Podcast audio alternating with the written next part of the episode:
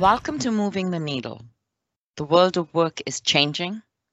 As we all know, people no longer get a job in their early 20s and stay with the same organization or company until they retire.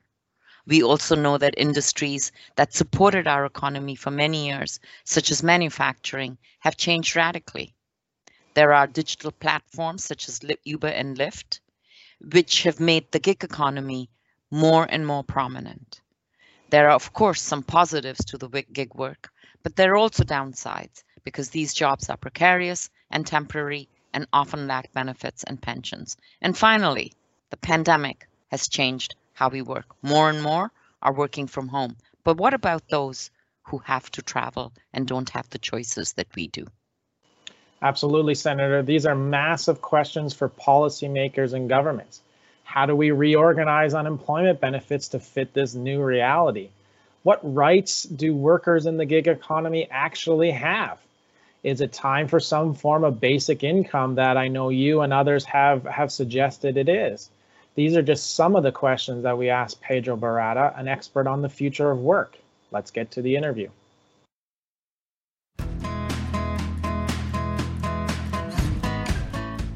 Today's podcast is going to be a really interesting one and really timely because we're talking about the future of work. Already, our work looks different from what it did eight or nine months ago. Uh, and I'm pretty sure that this evolution of change and disruption is going to continue. There's no one better than our guest uh, today to inform us about what the future of work may look like. He is Pedro Barata, who is the executive director of an organization called the Futures. Um, which is and it's an organization we'll ask pedro more about this uh, or, uh, about this uh, new organization. I know pedro well from my work in toronto when he used to be with the atkinson foundation and then with the united way. We've worked together uh, we've mostly worked together. Sometimes our opinions have varied and sometimes differed but that makes life interesting. Welcome pedro uh, it's a real honor to be here. Uh, it's always an honor to be with you, Senator. You're you're a real role model for all Canadians. But as a first generation Canadian, I I, uh, I, I really look up to how hard you work to make this country work for everybody. So thank you for this opportunity and invitation. So let's let's start with the million dollar question. The Future Skills Center sounds something like it's ephemeral, it's out there, it's somewhere out there in the constellation like Spock and Star Wars. What is it? What is it that you do? It's actually much more applied, and uh, and it's very much grounded in challenges that we were facing before the pandemic, and that we're all looking at now as pretty uh, central to the recovery. And I think you can describe our mandate really uh, as three pillars. Pillar number one is we want to anticipate how the labor market's changing and what that means for skills. What is it that Canadians need to know and what skills do they need in order to navigate this fast changing economy? So that's one. Number two, it's one thing to know what skills are necessary, but we do need to make sure that we are equipping Canadians and providing lots of access points for a growing number of Canadians who are going to be facing this disruption. Um, and so that kind of experimentation, prototyping, is something that we are doing in collaboration with what we call the skills development ecosystem. And that includes employers, labor unions, post-secondary education institutions, community-based organizations, local governments and other policymakers. And together, we have to figure out how is it that we stretch outside of the current skills delivery uh, approach to uh, really confront emerging challenges and provide new uh, ways to equip Canadians with skills. And the third pillar is that if we do all of these things well, so what? The point is that we want to create receptor capacity so that the, the practices around what we learn, what we evaluate, and there is a program of rigorous evaluation in, in how we're prototyping, what we learn about what works has to be something that isn't just uh, you know sitting on a on a proverbial digital bookshelf. It's something that's adopted across the ecosystem and is seen as uh, something that is positive and possible to do. And so the creation of platforms like communities of practice, the work with policymakers to ensure that the right incentives are there for people to adopt the right kinds of, uh, of practices, Uh, the work to just build networks so that uh, this experimentation, this future orientation, is not just something that we hold in our center, but something that is owned by the entire ecosystem. Uh, that is really important in terms of our knowledge mobilization strategy. Okay, so a simple-minded person like me, uh, I think I, I, I get that you do research, you do evidence, you do experimentation, do you do evaluation, uh, you dis- you do some disruption, but basically you're working across all the stakeholders in the community, including employers and labor unions, to get them to adopt whatever promising or best practices appear. Is is that my uh, plebeian translation? Uh, always, that correct? always an amazing communicator and synthesizer and uh, and I, I, and your point around really working with the entire ecosystem is really important to us it's really important to me one of my principles around our work is that we want to make sure that innovation is not an elite sport we don't want you know just the top 5 or 10% of organizations that are already ahead that already have the capacity that already have the big ideas that already have the capital social capital to be the ones who are way out ahead of everybody else and leave everybody else sort of behind.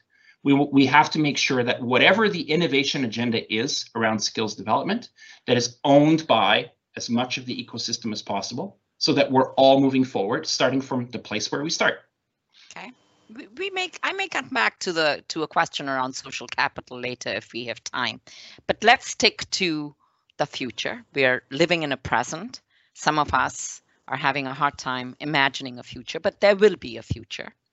Um, the pandemic has impacted us. Can you give me a sense how the pandemic has shifted your understanding of what the future of work may look like in the short term and the long term?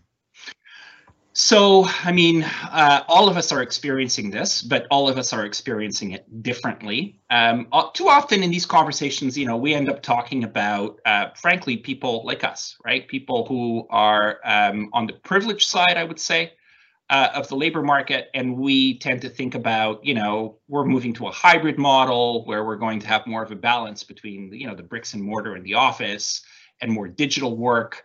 Uh, we're going to have both uh, employers are going to have more access to a, a, bigger talent pool that they can, you know, uh, deal with uh, remotely, uh, and also uh, workers are going to have more access to job opportunities because of of the remote of remote teams. Certainly, I think that in we're already seeing this. Whatever resistance there was to adopting more digital tools to help with our work, even things like Teams or Zoom or what have you.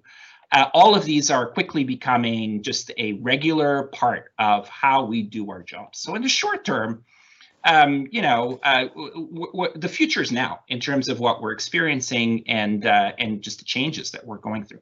More broadly, um, I think that uh, the general observation is that we're going to see an acceleration of many of the trends that we were anticipating were coming down the pike anyway.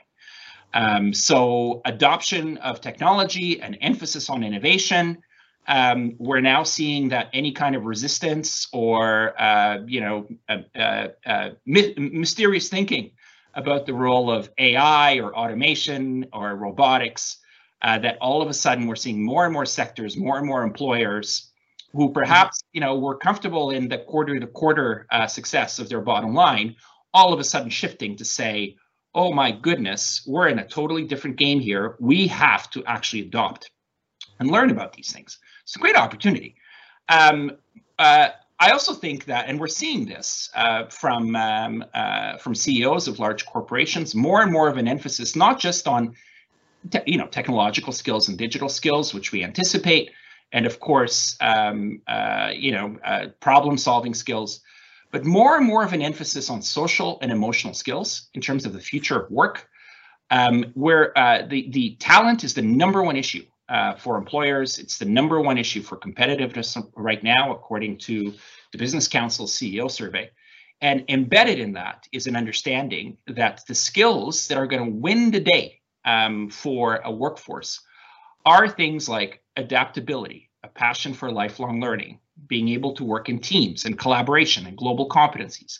And why are these, um, which we which used to be called soft skills, all of a sudden being seen as absolutely crucial because change in the workplace means that you need people who are going to be adaptable, not just in, in terms of changing their own role, but in being adaptable in terms of changing how in their job you're going to adopt new technologies, innovate, keep up with changing trends, and be able to work in an environment where you're not going to be working with people just like you or even people who are face to face in a much more dynamic environment where uh, the, the, global competencies in being able to work in a climate of diversity um, will be uh, uh, really the trump card in terms of success for the future.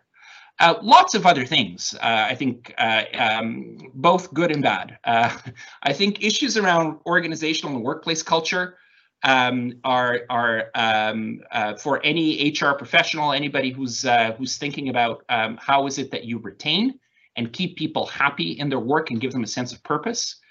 Um, Zoom and Teams, um, uh, it's it's it's probably confounding a lot of people. Yeah. Of how it is that you move there, and of course, uh, Senator, as we know. Um, uh, I think the future of work, uh, unless we put a a real focus on it is going to magnify uh, the inequities uh, that were already there when we first um, when we first entered the pandemic. Um, we look at the sectors that are being impacted: retail, hospitality. Think about cashiers. Think about food processing. These are all sectors disproportionately that are gendered, that are racialized, that employ newcomers and younger people. That's where the hits are going to come, and um, and we're also going to see pressures on business models the recovery is going to mean that employers, corporations, um, they're going to be coming into this with very thin margins and very thin bottom lines, which is going to drive, uh, you know, uh, pressure on restructuring. Restructuring means you uh, you offload some of your duty yeah. to non-standard work, and I know that that's a conversation we'll get to today. so, to. lots, lots, lots, happening in a yeah. very short and compressed period of time. So uh, here's an observation. There's lots happening, as you say, and you're sort of looking at it through uh, the lens of mobilizing knowledge, evidence, action. Part of the action may actually lead to legislation. So remember when you are so far uh, to submit uh, big uh, policy ideas, legislative uh, changes, because this is what senators do, uh, and parliamentarian. So that's an opportunity that should not be missed. Let me shift to women. Uh, we know, and you know, that women have been really hardly hit hard, hard, hard hit by by this pandemic. Uh, they have to, many have to continue to work from home whilst they look after their children.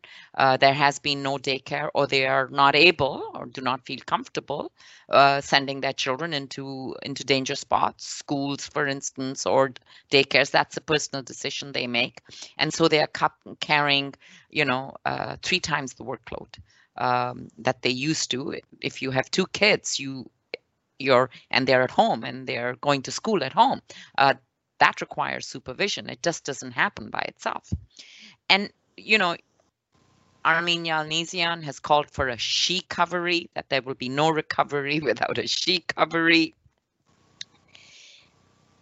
Do you see uh, points of light, let me say, as we emerge from the pandemic into a tentative recovery. I'm feeling more hopeful about that now. But do you see a point points of light as it as as we can think about women going back to work with a different understanding of their workload, maybe different supports, different structures? I'd just like you to weigh in on that. Uh, no recovery without a she recovery and no she recovery without childcare. Said Hart. Yes. That, okay. that incomparable Armine Yalnizyan. Um, and uh, and th- and thanks thanks for her leadership and for really framing this challenge. Um, I guess the answer the answer around this question is it, it really is. It depends on um, on what we decide to do to address an issue which is right in front of us.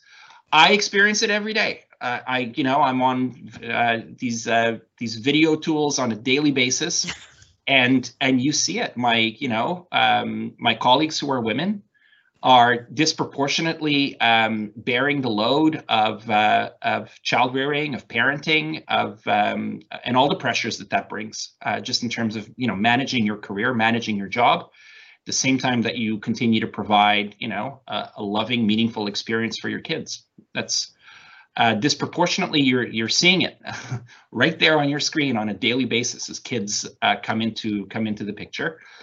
Um, and I think uh, this uh, this is what has really brought a a renewed focus on a conversation about not just childcare, but early learning and childcare uh, on the policy domain. And I was very heartened that in the throne speech, the government chose to use more words rather than fewer words to describe the challenge, uh, because it's not simply a place to park your kids; it's a place of quality, right?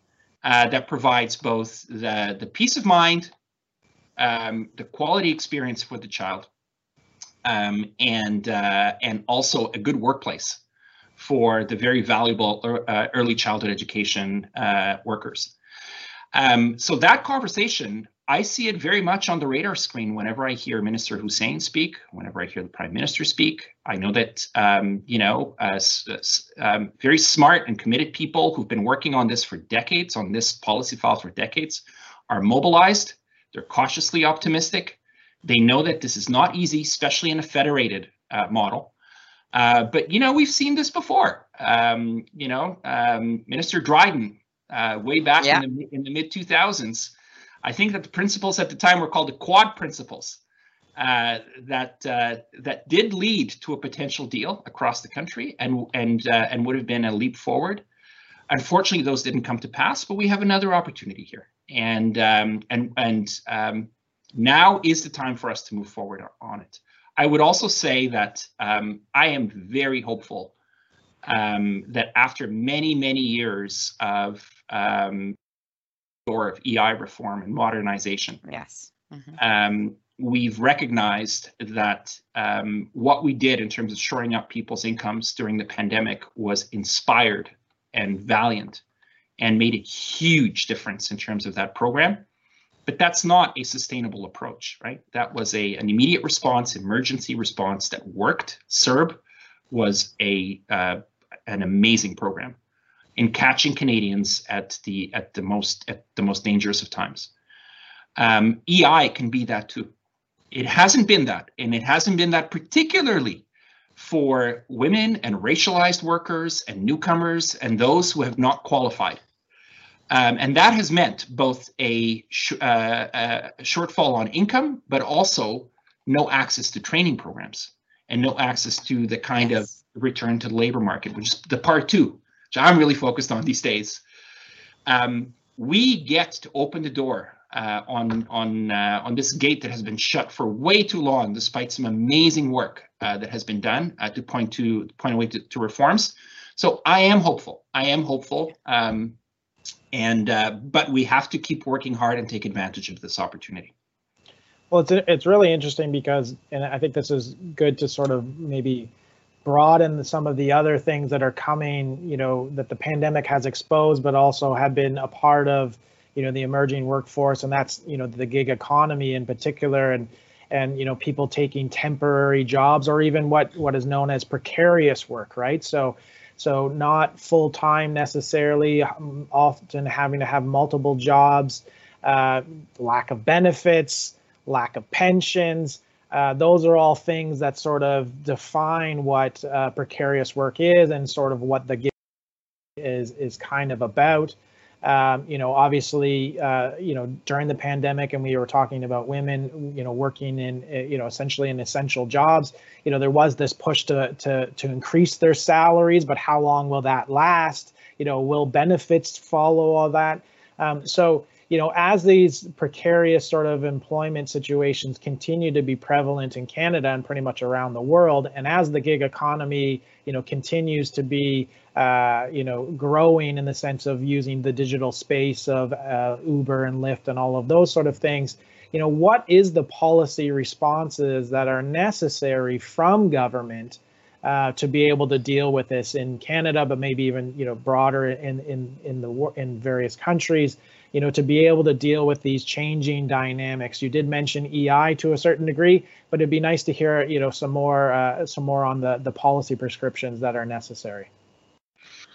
Uh, uh, yeah, it's uh, again an emerging challenge, which is not new, but it is only going to intensify. And, and let's be clear, there's nothing wrong with choice. And and more and more Canadians are choosing careers that you know don't rely on the, the traditional nine to five or whatever that looks like these days.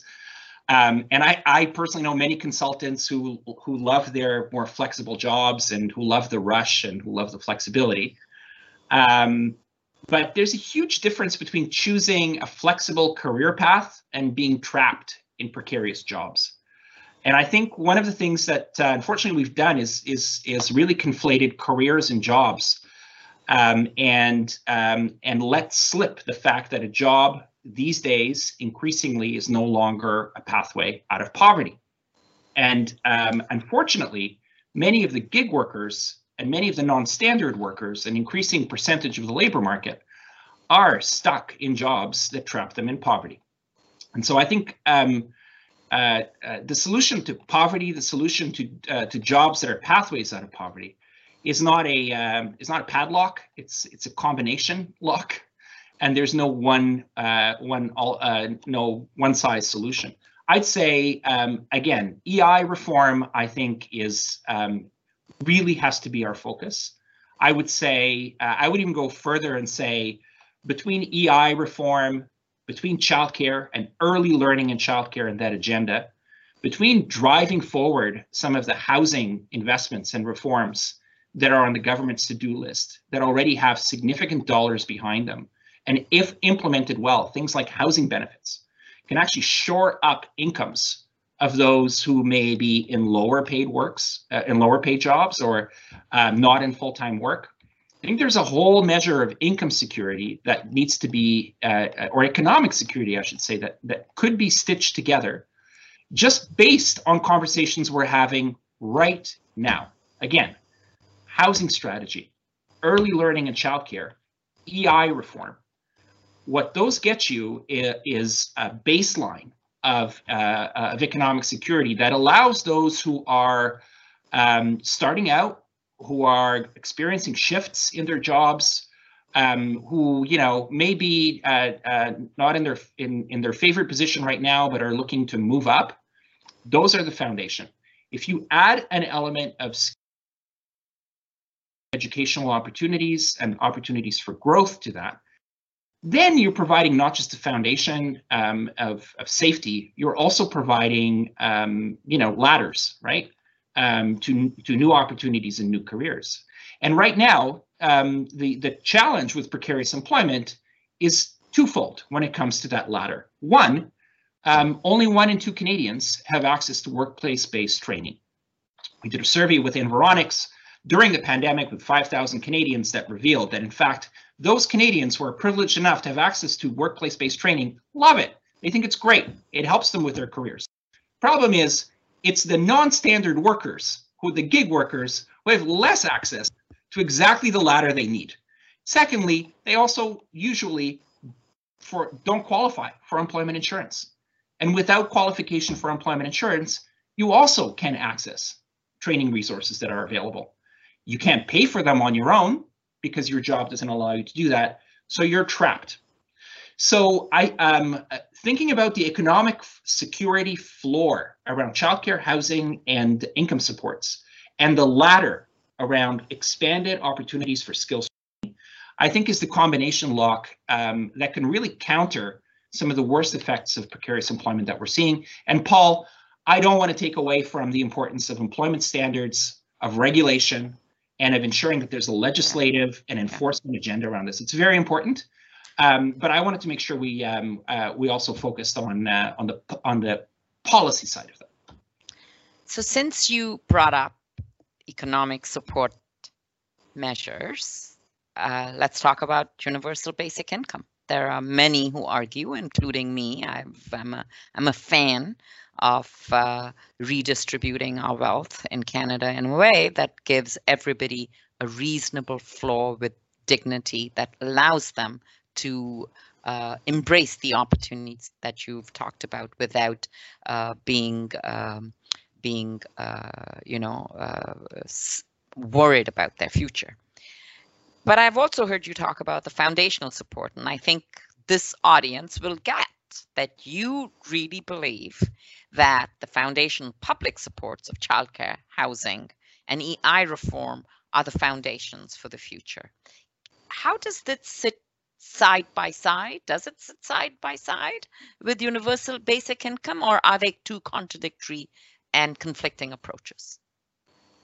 I, I, I think we're all um, I think we're all on the same principle, which is that we should do everything that we can to ensure that there's a basic standard of living under which no Canadian falls, and that um, and that we should ensure that every Canadian is um, is lifted out of poverty, and that we're preventing um, that poverty from happening. Um, I uh, I wear the scars, as you know, Senator, of more than 20 years of work on the social assistance yeah. reform file, and um, I know that income is critical. But the moment that you start to talk about income, you have to start talking about coverage. You have to start talking about how much. Inevitably, um, the differential impacts and experiences of those who fall into poverty come into play because um, we're going to need to think about childcare. We're going to need to think about housing needs as well. We're going to have to think about access to mental health. And ultimately, income alone without um, without addressing some of those uh, multiple barriers and without also looking at training and how is it that we extend opportunity. I think income is a, uh, a necessary but not sufficient condition to really help people actualize themselves and get to where they need to get to. So I think we're all having the same conversation. Um, it's just a matter of how we actually get there. And um, uh, uh, I, I, I am I, I hope that we are laser focused on the immense opportunities that we have right now to cement decades of work and thinking on a quality childcare, a pan-Canadian quality childcare program, and on taking all of those reports on EI reform that have that have gathered inches of dust, dusting well, those off and bringing some solutions forward. I all I will say is from your lips to God's ears. But I think we're going to be having this, this discussion on childcare on uh, for a great uh, with with great interest on the Hill. Let's talk about the other pandemic. Uh, again, uh, you and I have both worked on the edges or in the mainstream of the anti-racism uh, movement. All of a sudden, because of uh, the context and the narrative, it's now become center stage for for many. Um, I'd like to ask you, since you're doing the research on the future of work and the barriers that people face, what does your research tell you about how racism impacts people's entry into work, uh, their opportunities for laddering up? I like that word, it's very visual. Um, and, and if you have any projects underway uh, at the Future Skills Center uh, to to experiment, as you said, with new approaches to deal with old wicked problems. Uh, yeah, this is a uh, um, born out of uh, born out of this pandemic and born out of tragic events uh, that have continued. This is a conversation um, that is obviously really critical and uh, that um, uh, finally seems to be sticking to the mainstream and is leading to some tangible action. Um, so um, let me start by talking um, about uh, our Environics survey, where uh, we went out during the pandemic, spoke with many Canadians. Um, I was thinking, uh, Senator, when you were mentioning the importance of uh, legislation, whenever we think about action, mm-hmm. I was thinking uh, back to uh, something that was very heartening about that survey, which was that um, even though Canadians, we ran the survey in March, April um, a time of a lot of uncertainty. And even though Canadians were feeling very uncertain and very insecure, uh, they also reported that they actually felt somewhat optimistic because primarily they trusted that government would be there for them, uh, which I found to be a, um, a remarkable uh, statement by the majority of the Canadians we uh, we surveyed, because that was before CERB even happened. um, and uh, and uh, and quite telling that not only were Canadians expecting that governments were going to step up, governments did step up, and I think that that was important. But you know, within the broader average, there are also always the importance of disaggregation. And when it came to uh, Canadians who are racialized who were surveyed, and women as well, and younger people and newcomers, that degree of optimism and that degree of sort of a thread or, or a way forward, not there as much, right? So that insecurity that came into the pandemic is certainly magnified. And look, um, uh, sectors like uh, retail, sectors like hospitality, that disproportionately employ racialized workers and younger workers, those are going to be the sectors that are going to be most uh, most severely hit by automation, right? Um, so if you know that this is uh, that this is what's on deck for you, of course you're going to be feeling very nervous, and we have to confront that reality that some of the changes that are going to be coming down the line are changes that are going to disproportionately impact racialized populations. So uh, in terms of responses, at our center, um, we put um, the um, um, we put issues around diversity, equity, inclusion at the center. Uh, in fact, our mandate um, uh, requires us and pushes us to ensure that at least 50% of our efforts are focused on underrepresented groups. And uh, in all of our work to date, we currently have over 50 partnerships across Canada. Um, I would say uh, at last count, over 80% of our projects are dealing with uh, populations that include uh, Indigenous Canadians, racialized Canadians, women, people with disabilities, uh, many people facing barriers. And the lesson, um, the, the lesson that we are taking is um, is a lesson that that is not new, which is that when it comes to skills development, um, we have to we have to uh, we have to understand that not everybody's starting from the same place. We we talked about social capital earlier. Uh, we talked about historical barriers. People face discrimination all throughout their lives. Of course, the solution is not going to be just a really good training program. If your housing is not up to par, if you are facing issues around trauma, um, if you're facing issues around mental health, um, uh, all because of uh, what racism has done in your life, and the notion of uh, wraparound supports and ensuring that not only are we doing the technical training, but we're also uh, looking at other facets of your life that because of historical reasons are standing in the way of you moving forward. Those are really important in program design. And the flip side of that is that um, good programs lead to great outcomes for, um, for Canadians who are racialized. The challenge is that once you've got all the skills and all the confidence and all the mentoring and all of that, you have to go into a workplace. And there's still a lot of racism in workplaces in Canada.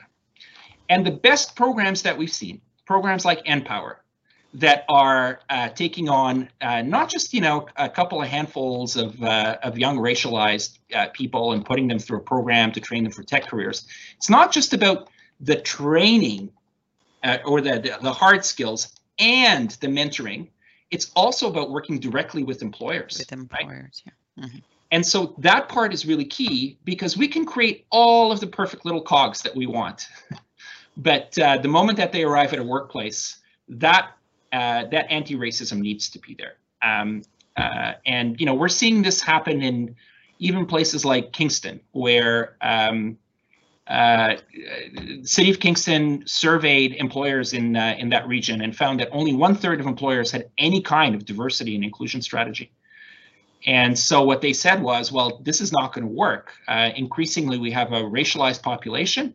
Uh, it's um, it, that's not going to stop. How is it that we actually create tools, create capacity to engage employers, and equip them with tools around organizational culture, policies, employee recruitment, employee retention, and a pipeline of qualified um, uh, uh workers or job applicants that can actually diversify, not only diversify the workforce, but be welcomed and seen for their value. And um, this is this is a conversation that needs to uh, enter every part of Canada, and we're seeing a lot of projects that are breaking interesting and new ground on this.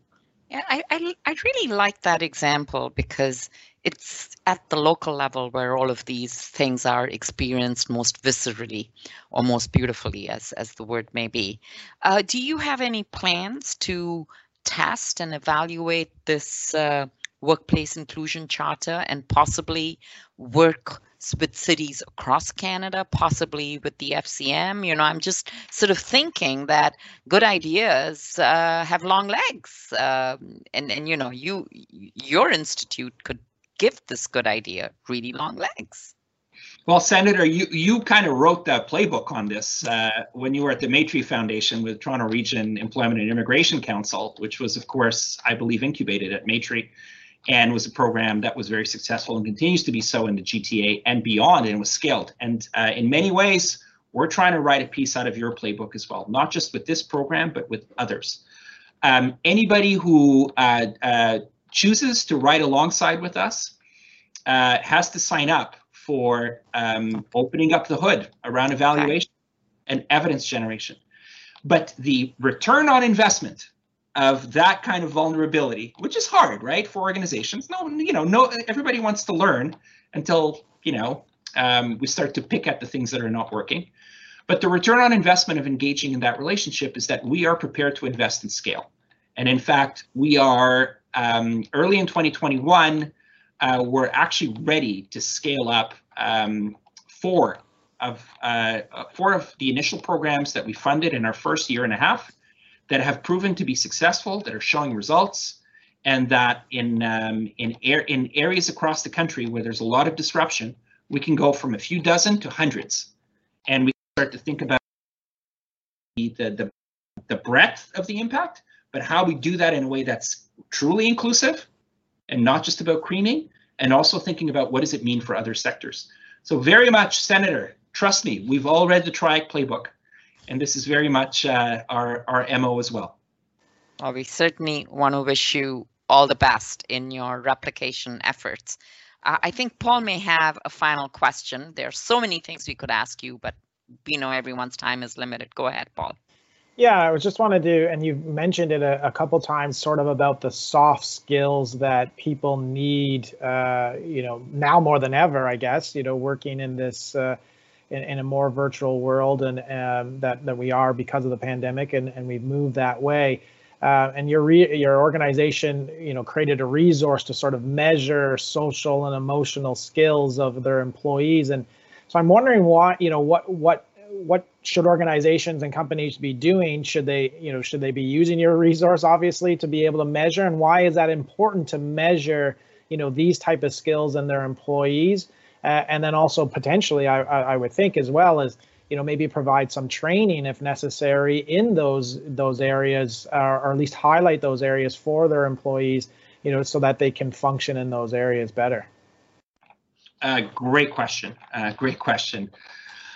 Um, and um, I would encourage all of us to no longer refer to these as soft skills. I was at a, I was I was at, a session in uh, in Newfoundland back in the days when you could travel, and uh, there was a somebody there who works with young people, and she said, "Stop calling them soft skills. They're actually the power skills. They're going to help young people." Um, really be able to make it through all of this change uh, that they're going to be facing. That's that's what's at the heart of resilience are these social and emotional skills. Um, give a lot of credit to my uh, to my consortium partners at Diversity Institute that have done a lot of research on uh, future skills, and I encourage um, anybody who's listening to this podcast to uh, visit our website and the Diversity Institute's uh, website around our Skills Next series, done in partnership with Public Policy Forum, that has done a, a lot of work uh, on all of the discussions that we've had up until now. And the Conference Board of Canada is our partner who's leading our work on social and emotional skills.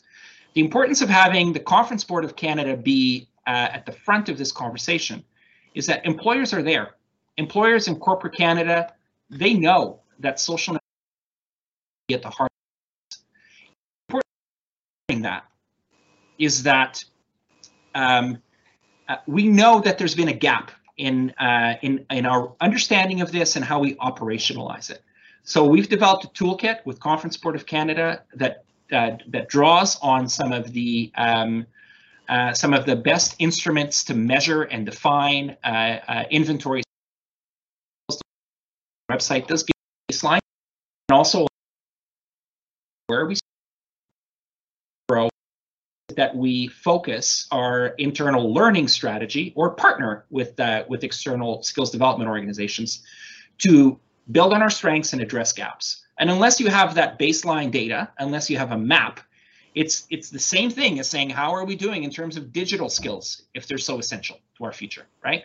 It's a it's a core it's becoming a core competency. So measure it. And then what do we actually do once we once we have a baseline? Um, we in our toolkit we uh, we have a wealth of applied studies on um, on uh, social and emotional skills on measurement development. We draw on emerging work from OECD around uh, what works in terms of training, in terms of management practices, and in terms of uh, really seeding and driving organizational culture around these issues.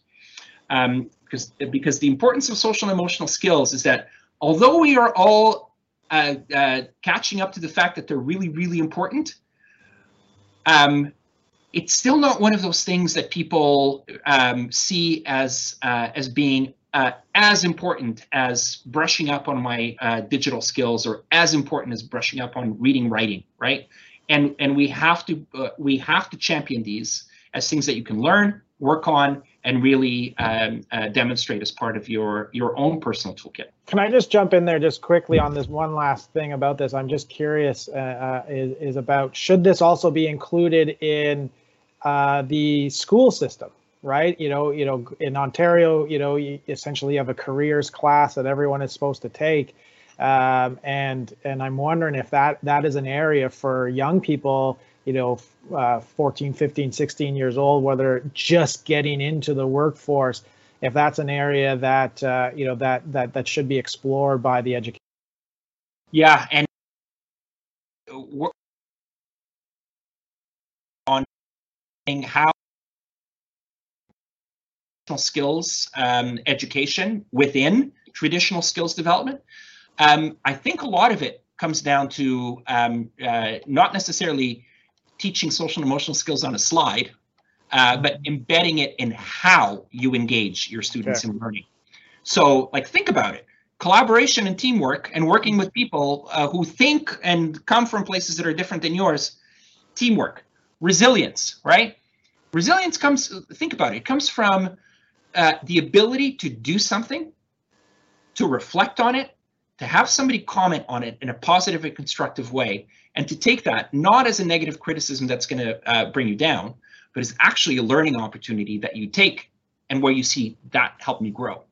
Like it, it takes a pedagogy, right, and a, and a teaching approach to actually create that loop, that feedback loop that creates opportunities for you to be in listening mode, to welcome that listening, and then to see how it plays in your continued growth, right, in terms of resilience. That will also lead to lifelong learning, right? Um, anytime that you have a, a, pedagogical model which is more centered on you, right? What you love and teaching you the, the core the core and the basics, but also ensuring that there's a lot of you in terms of uh, the curriculum that we're engaging you in. That's obviously critical to embracing lifelong learning and learning new things that may not even come from books uh, or computer screens. So all of those things, I think um, uh, they're embedded in how we learn, and we need to get a whole lot better at understanding that this needs to be part of pedagogy, and that's a lot of work that we're doing. And frankly, educators are there too. Um, but it takes resources to do this, right? Uh, the the educational and, and and skills development system, if it continues or or if if it goes down the path of just creating nice little cogs in a machine, we're going to miss out on all of this value which is the the stuff that's really going to make a difference. That was fascinating, and you know we could forever. But I really like the suggestion from your uh, audience, and I think it was Newfoundland that let's stop calling them soft skill, let's call them power skills, and hopefully we'll see some action on social media around that. You know, I believe changing language shifts ideas and so maybe we we we have to uh, engage in some kind of Twitter storm around language, around skills. So thank you so much, Pedro. It was fascinating. I could speak to you as I said forever, but that's not in the in the works. But I do hope that when you are called to the Senate to appear, as I uh, you will be on the work of the Senate as it pertains to skills in the economy, that you will say yes, uh, because we certainly need the evidence and uh, the thought leadership behind what your institute is doing. And to our audience members, I will say we should all thank Pedro for his time with us and his work. And I look forward, audience, to hearing from you as to what you think about my podcast and who you would like to see featured on it. Thank you so much. Until next time.